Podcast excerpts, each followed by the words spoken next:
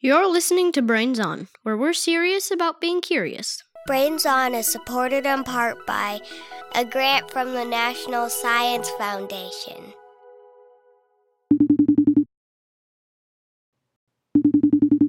Hello? Hi, Bob. Is it is it still an okay time to video chat? It's been so long since I've seen you. Oh, yes, of course. I- I'm just working on my vaccine scrapbook. Uh, here, let me pick it up and show you. Oh, that's beautiful, Bob. Thank you. I've made pages for every vaccine I've ever received.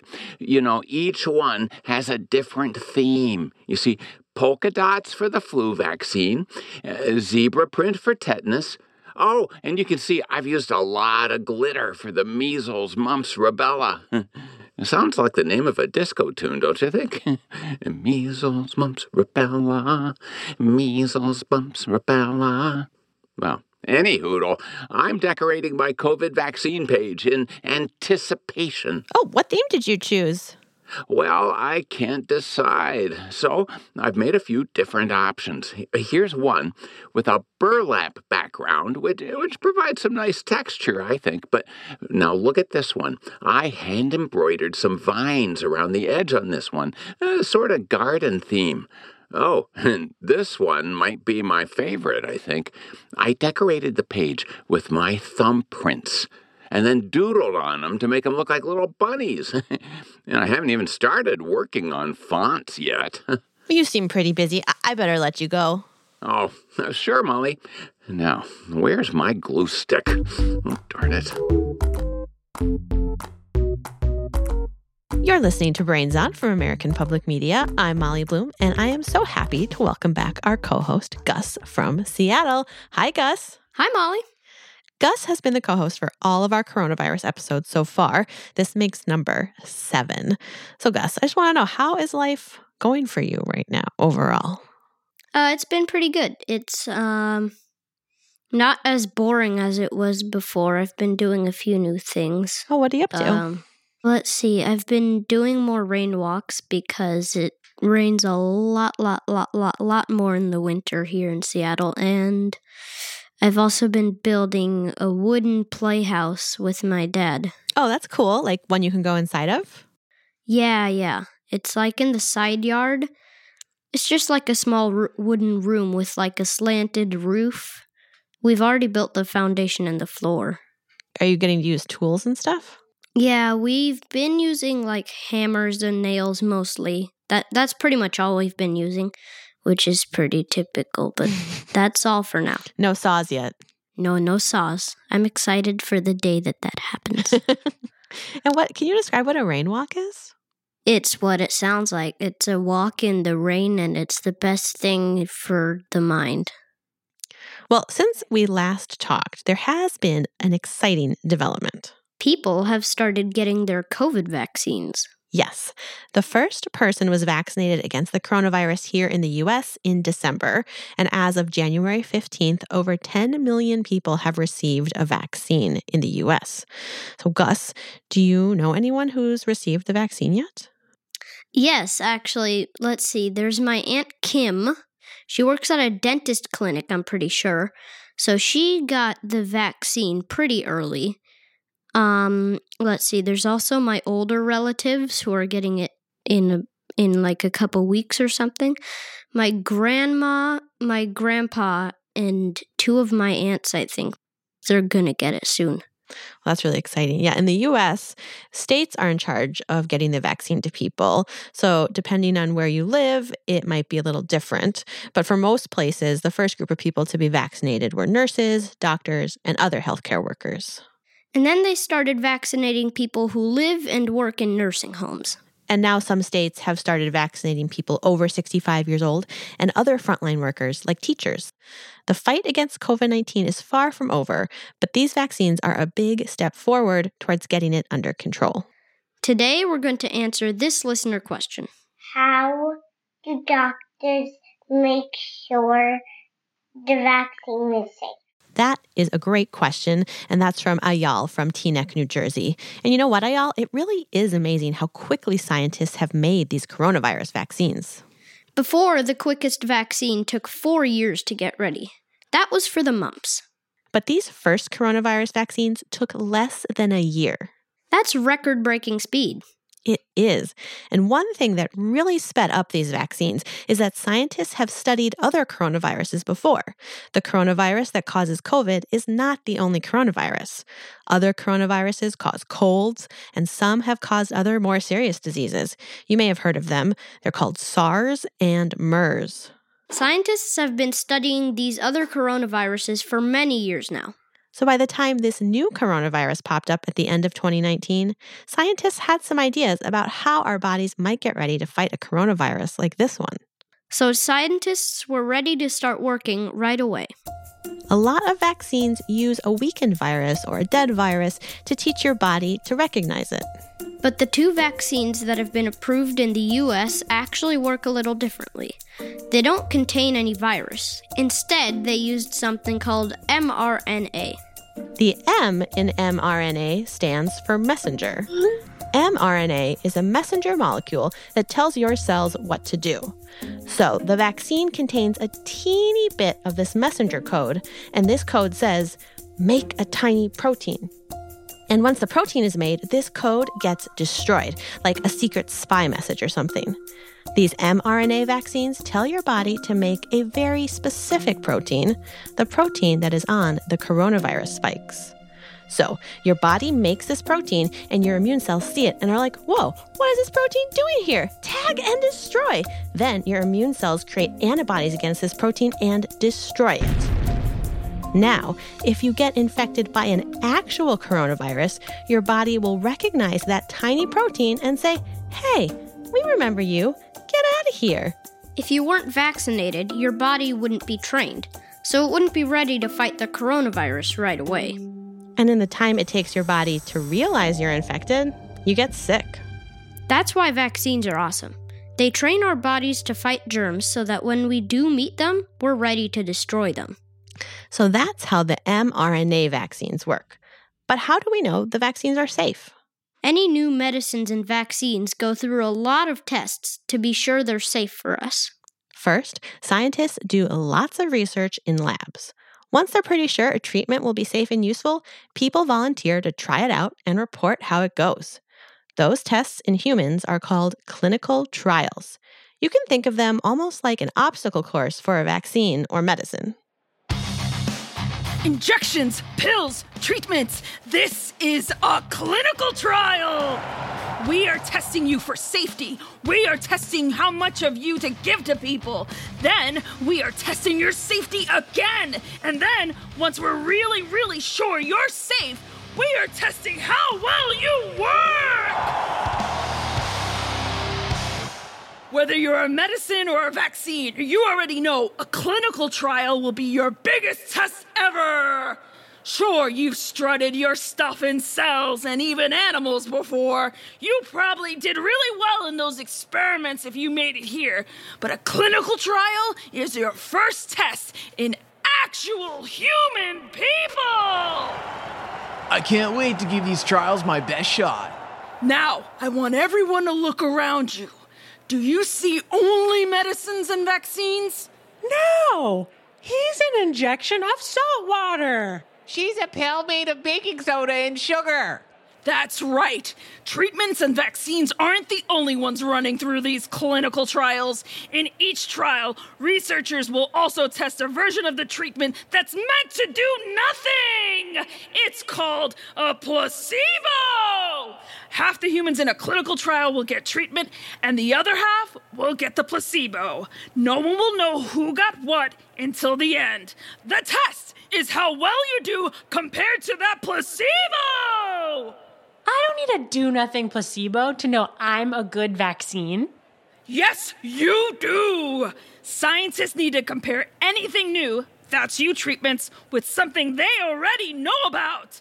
Placebos are easy to know about. They don't do anything. Humans getting a placebo should see zero results. So if a placebo does nothing, as we'd expect, you can trust that trial. And more importantly, you can trust whatever that trial says about a treatment. So here's how these clinical trials will go. Phase one is tests in about 100 humans. Scientists will see if they all stay healthy and decide how much treatment is the best amount. Then they'll do a phase two test in a couple hundred people. Again, we're looking at if you are safe.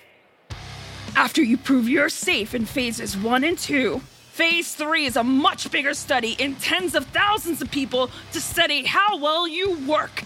Scientists will keep count of what happens in all of these tests and track those numbers closely. They call those numbers data! If researchers have any issues with your data or safety, they can stop a trial at any time. Now get out there and do your best!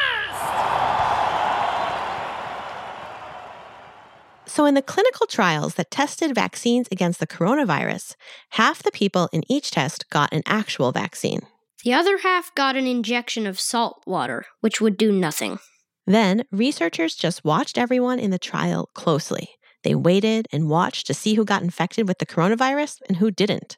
Because the coronavirus has been spreading a lot this year, they actually collected a lot of data really fast. So far, two vaccines have been approved in the United States. Both of them work really well at stopping people from getting sick and preventing really bad cases of COVID 19. And there are more vaccines going through clinical trials right now. And at least two more are likely to be approved in the United States very soon. Brains, brains, brains. Okay, Gus, before we go any further, it's time for the.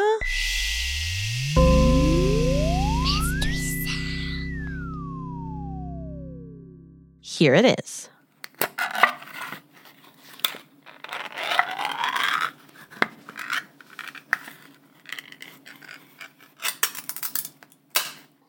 Hmm. Do you have Hmm. any guesses? Maybe like peeling off some protective plastic or like maybe like a lid or something. I love that I guess. don't know. It's it sounds a little different. It's like a mix of peeling off a lid and ripping off a piece of paper. Very good ears, Gus. Well, we're going to hear it again and give you another chance to guess a little bit later in the show.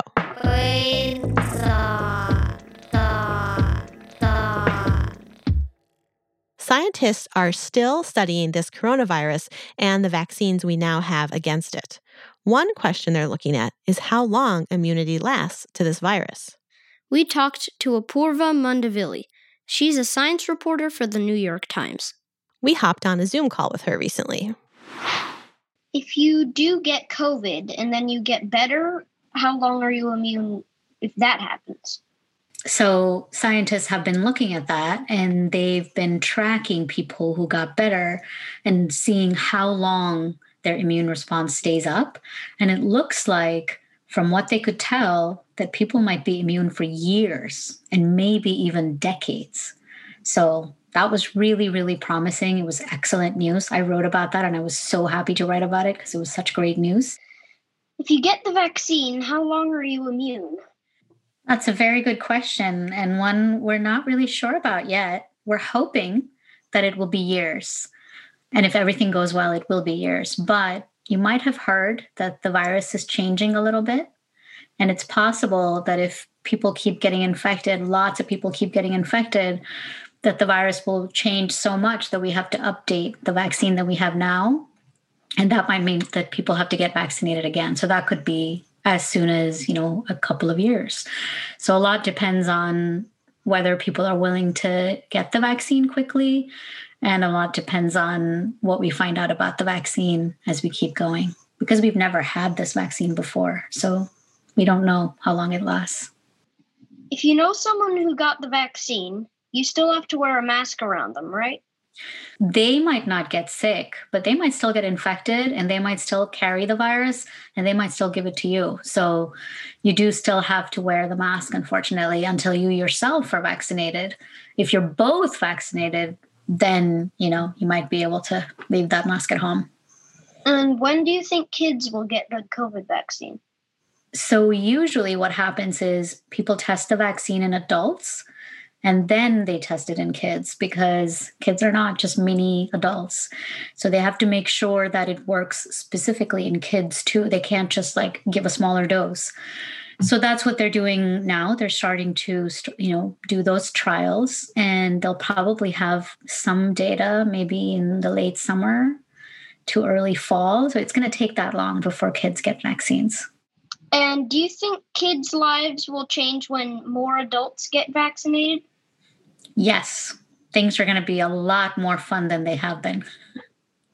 so even if you're not vaccinated, you might get back to, you know, get to go back to school because teachers will be vaccinated, hopefully. Um, you might get to see your grandparents if you haven't seen them. You might get to see your friends more often. You might get to see relatives. It's, and also, you know, all the grown-ups around you are going to be a lot less stressed out and a lot less anxious. Okay. So, what do you think this summer will be like? Well, the summer already, you know, even last summer, I'm sure you noticed was a bit more fun, right? Than when it's cold because we get to be outside more, we get to see people more. And that's going to be even better this summer because a lot more people will be able to get together both indoors and outdoors. So I think really starting around late spring, you know, once a lot of people have been vaccinated, things are really going to start to feel different. And by summer, I think we're going to start to feel like, okay, we see the end coming now. Okay, so do you think that the vaccines that are already being made right now, at least in the United States, do you think those will protect against these new variants? Yes. Um, I don't think that we need to worry anytime soon that the vaccines will stop working. The virus is going to need to mutate a lot more before that happens. So, for the time being, we're good. These vaccines will work um, for quite a while. Okay, that's pretty good news.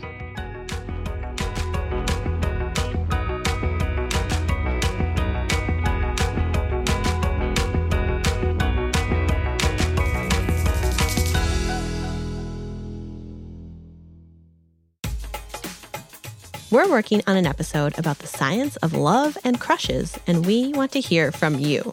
We want you to describe what it feels like when you have a crush. So, Gus, what do you think? How would you describe what it feels like to have a crush on someone? Hmm. I feel like you might be asking the wrong person, but uh I don't know. It's like from what I know, it's like you want to be near them and you feel happy when you're around them and when you see them, things like that. Yeah, that's a pretty good description of crushes I've had too. Listeners, send your answers to us at brainson.org slash contact. While you're there, you can also send us mystery sounds, drawings, and questions, like this one. My name is River, and I live in Oregon. And my question is, what would happen if the moon fell down onto Earth? We'll answer that question during our moment of um, and we'll read the most recent group of listeners to be added to the Brains Honor Roll, all at the end of the show. So keep listening.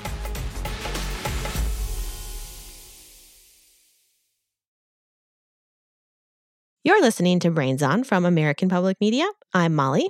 And I'm Gus. Okay, Gus, let's go back to that mystery sound and let's hear it again.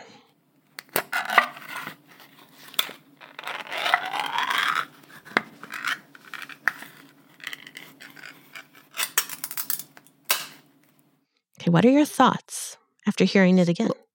Well, I mean, for most of it, I would definitely say like peeling off a lid or something, but that thing at the end that's like, that's like kind of crinkly almost. It's like, mm, I'm not sure. Is it a lid made of made of cardstock? Hmm. So you think it's a lid being peeled off of something potentially? Yeah, made. probably. Maybe like plastic, like protective plastic or something. Maybe like cutting something. Hmm, I like it. Well, let's hear the answer. Hi, my name is Laura, and I live in Orlando, Florida, and that was me opening a food can for my cat named Fluffy. Called it! You did! Fluffy was getting dinner out of a little tin can, and that was the sound of the lid being peeled off. I have fed a cat before. Now that I think about it, it does kind of sound like that. Yeah, it's a very, very specific sound. Really excellent guess, Gus. You have very good ears.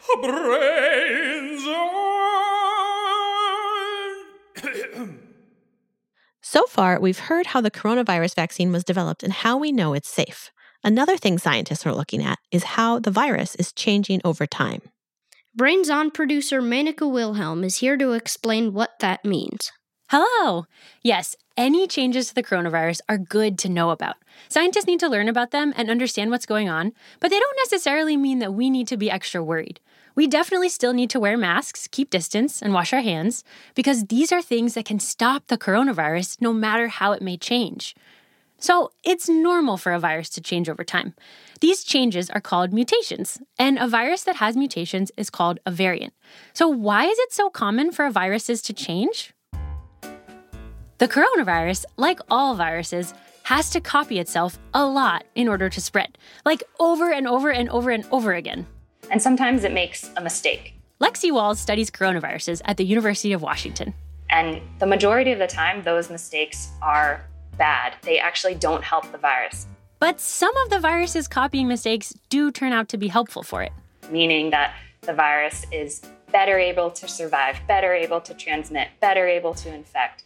And when that happens, those viruses are much more likely to be able to make more of themselves and then go on to infect. So, we're seeing some variants like this in the world now versions of the coronavirus that spread faster than previous versions. And spreading faster is not a good thing. But Lexi said even though these changes might make the virus spread faster, the vaccines we've got work well. You should still get a significant level of protection from these vaccines, which is awesome and is amazing to see. So let's say the virus changes enough that it could infect you even though you've gotten a vaccine. The good news is that the vaccination will still help you get less sick from it. So these variants mean we need to keep doing what we've been doing wear masks, keep our distance, wash our hands, and then get vaccinated when we can. We need to use all of the tools in our toolbox to stop this virus, and luckily, the tools we have are good ones. Thanks, Menaka. Of course. Bye. All right, now it's time for an answer to another listener question. This one is from Hunter in Schenectady, New York, who wants to know what is herd immunity and how does it apply to the coronavirus? Great question. Move over, Gus and Molly. We got this covered. Oh, wow. They're back. That's right. I'm Kara. And I'm Gilly. And this is Going Viral with Kara and Gilly. Your favorite viruses are back. Today, we're coming at you from somewhere new. Here's a hint we're outside in a thicket of fur. I smell, hmm, a mix of dirt and partially digested grass. We're on a cow! Because today we're talking about something we've heard a lot about with this new coronavirus. It's herd immunity. Get it? Herd? Okay, Kara. New year, same jokes, huh? But yeah, we're here at a herd of cows. But Gilly, as far as I understand, cows and humans are different species. So, like, why should our human listeners care? Well, it does have to do with humans. Oh, really? Yeah. Remember, I sent you an email with our outline for today? Gilly, I'm a fantastical virus with a great sense of humor and a brilliant podcast voice. Isn't that enough? You also expect me to read emails? Fine. I will text you next time. Anyway, herd immunity is the idea that if enough people are ugh, immune to a disease, then the viruses that cause that disease won't be able to spread. Okay, because, like, if a virus tries to infect a new person, but that person is immune and their body fights it off, and that keeps happening, the virus will spread like less and less and less and less? Yeah, until that virus becomes super rare. Kara, you okay? It's it's pretty heavy stuff to process. Kara? Oh, hi. Yeah, sorry. I just got distracted thinking about words to call a group of humans. So far, I got whom boom, who bunch, and who many. Those are all way better than herd, right? which to my understanding is a word to describe a group of animals. So why is this called herd immunity and not, say, boom immunity? I thought you would never ask. It's because the idea of herd immunity first came from veterinarians looking at diseases in cattle and sheep. Of course, actual herds, like this one. And then by the 1930s, people started to realize herd immunity also mattered for human diseases. Okay, so what kind of diseases do humans have herd immunity against? Hopefully, none of my friends? Uh, I don't know if you've met them actually. Chickenpox, measles, mumps, and polio are all viruses that used to cause a lot of disease. Yeah, wow. I've only ever heard about those viruses. Humans made vaccines against them. With a vaccine, lots of people can get immunity without getting sick. Oh, wow. They must be so excited that those new coronavirus vaccines could help build up herd immunity against the new coronavirus. Yeah, and honestly, I would love that too. I am so sick of that coronavirus hogging the spotlight. It is not the only virus. I could not agree more. Ah! Gil, what is that? Oh, oh, oh, oh, oh, okay, okay. S- stay calm, stay calm. It's a fly. I have to get out of here. Cue the music. We are going home. Okay, that's it for the show this week. Remember, stay infecty. And don't get sanitized.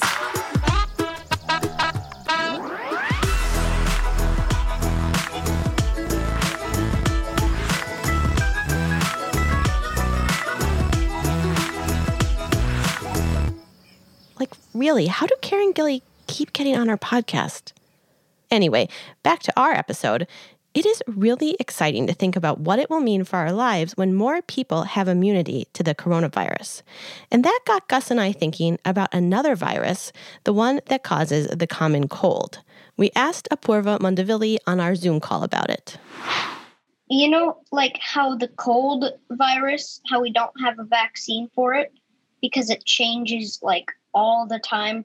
What makes a virus do that more or less? A lot of it depends on the virus itself. Some viruses are just more prone to mutation than others. Um, and it also depends on how many people a virus infects, because the more people it infects, the more likely it is to change.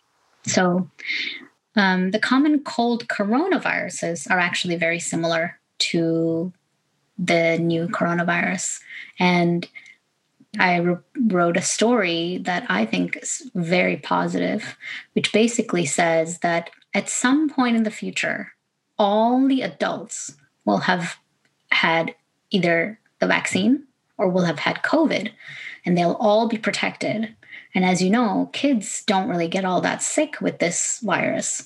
So at some point, when enough people are vaccinated, we're going to get to a point where this new coronavirus is also going to be just like the common cold coronaviruses. It's going to be an annoying virus, but it's not going to be this scary, horrible thing that kills people. So, because the cold virus is such a common thing, is that why no one really gets seriously damaged by it? Because we all get it so much? Well, the theory, there's one very interesting theory about that, and it's that in 1890, there was a pandemic. And people thought it was a flu pandemic but possibly it was actually caused by one of the common cold coronaviruses that similarly affected adults really badly but then all the adults got used to it their bodies got used to it and now it really only affects kids under 5 you know one of the reasons this virus is so dangerous is really because adults are just not used to fighting a new virus. Our bodies are better for fighting something we've seen before. Whereas kids, especially young kids, like when, you know, up until 10, you're basically constantly fighting viruses and bacteria that your body has never seen before. So your bodies are really good at fighting new things.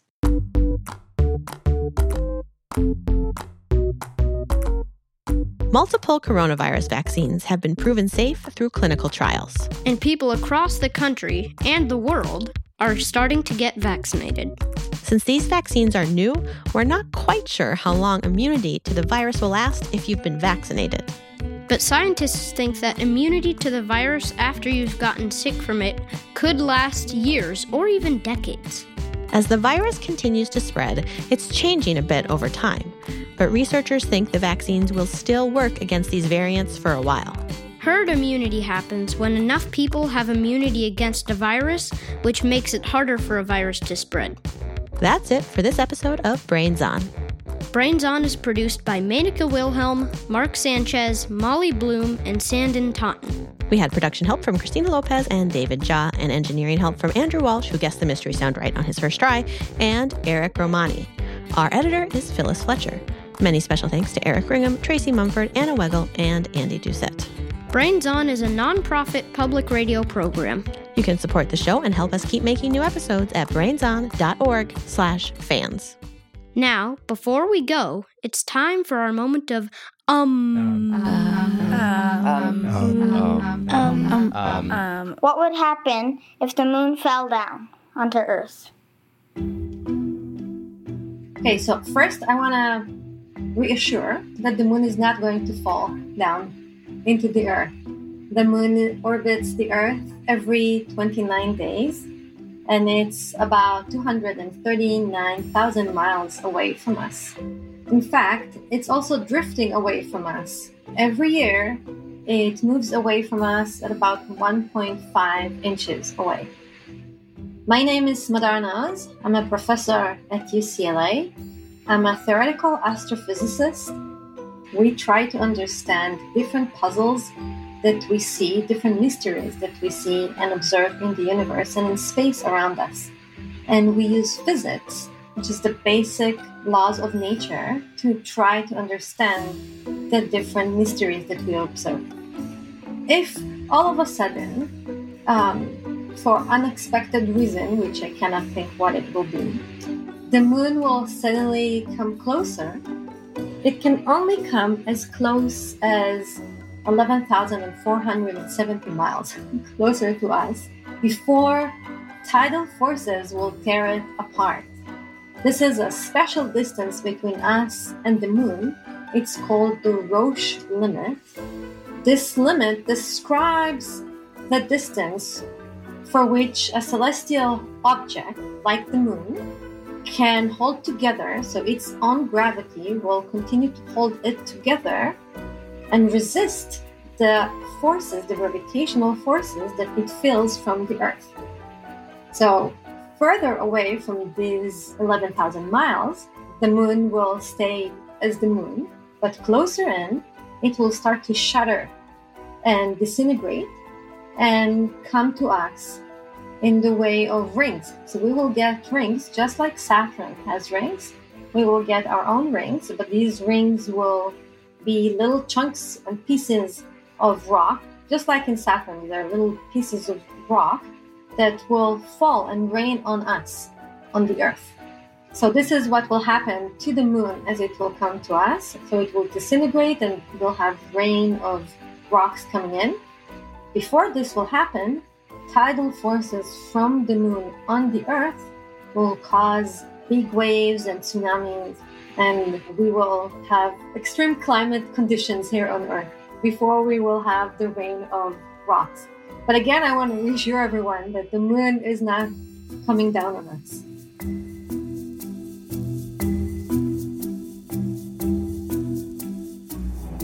Um, um, um. I'm over the moon with this list of names. It's the Brains Honor Roll, the amazing listeners who send us their questions, ideas, mystery sounds, drawings, and high fives. Amira from Zionsville, Indiana, Merrick from LaPorte, Minnesota, Evelyn from Madison, Wisconsin, Addison and Audrey from Charleston, South Carolina, Drew from Washington, D.C., Lincoln from Sedro-Woolley, Washington, Adeline and Amelie from Sydney, Australia, Ruby from Tbilisi, Evelyn from Raleigh, North Carolina, Sophia from Naples, Florida, Lauren and Dominic from Elmhurst, Illinois, Luke, Spencer and Dean from Louisville, Kentucky, Lily from Aurora, Colorado, Addie and Oliver from Salt Lake City, Quinn from Rosemont, Minnesota, Alice from Ann Arbor, Michigan, Layla from Cave Springs, Arkansas, Joy from Millersburg, Ohio, Davis and Maven from Kelowna, British Columbia, Audrey from Danville, California, Edith from Adelaide, Australia, Enoch and Noah from Chunchak, Kazakhstan, Amani from Kigali, Rwanda, Sharon from Houston, Texas, Rachel from Vancouver, Alex from Monte Sereno, California, Aurelia from Ottawa, Aditya from Bloomington, Minnesota, Logan and Finn from Carolina, Rhode Island, Isla from Cypress, Texas, Sam and Ethan from Johnson City, Tennessee, Quinn from Lexington, South Carolina, Wesley and Matthew from Waterloo, Ontario, Kiara from Mason, Ohio, Damon from Hoboken, New Jersey, Joel from Peakhurst, Australia, Oscar from Prague, Nora and Sadie from Nova Scotia, Milo from Fullerton, California, Sophia from Denton, Texas, Maya and Ben from Omaha, Sydney from San Francisco, Ashwin from Renton, Washington, Ashrith from Mechanicsburg, Pennsylvania, Uma and Mia from Chicago, Anvi from Vancouver, Jude from Eagan, Minnesota, Ben from Clearwater, Florida, Tibor from London, Hayes and Ford from Austin, Texas, Milo from Flagstaff, Arizona, Monica and Frida from Dallas, Duncan and Lorelei from Georgetown, Ontario, Guyton from Silver Spring, Maryland, Walker from Colorado Springs, Ria from Mercer Island, Washington, Autumn from the Central Coast, Australia, Gloria from Tijuana, Mexico, Gemma from Provo, Utah, Lola from Everett, Washington, Henri from Jackson, Wyoming, Gus, Sam, and Lucy from Minneapolis, Neva from San Francisco, Rosa from Sacramento, California, Claudia from Olathe, Kansas, Ezra from Chicago, Ian from Centerville, Virginia, Matthew from Newcastle, Australia, Cyrus and Maz from Brooklyn, New York, Sonali from Edina, Minnesota, Teddy, Hugh, and Quentin from Chicago, Trudy from Taiwan, Elia from Cambridge, United Kingdom, Simone from Berkeley, California, Al from St. Louis, Lillian from Cambridge, Massachusetts, Grayson from Foxborough, Massachusetts, Everett and Asa from Huntsville, Alabama, Silas from Rochester, New York, Harvey from Oklahoma City, Evan and Isaac from Fort Collins, Colorado, and Josie from Denver.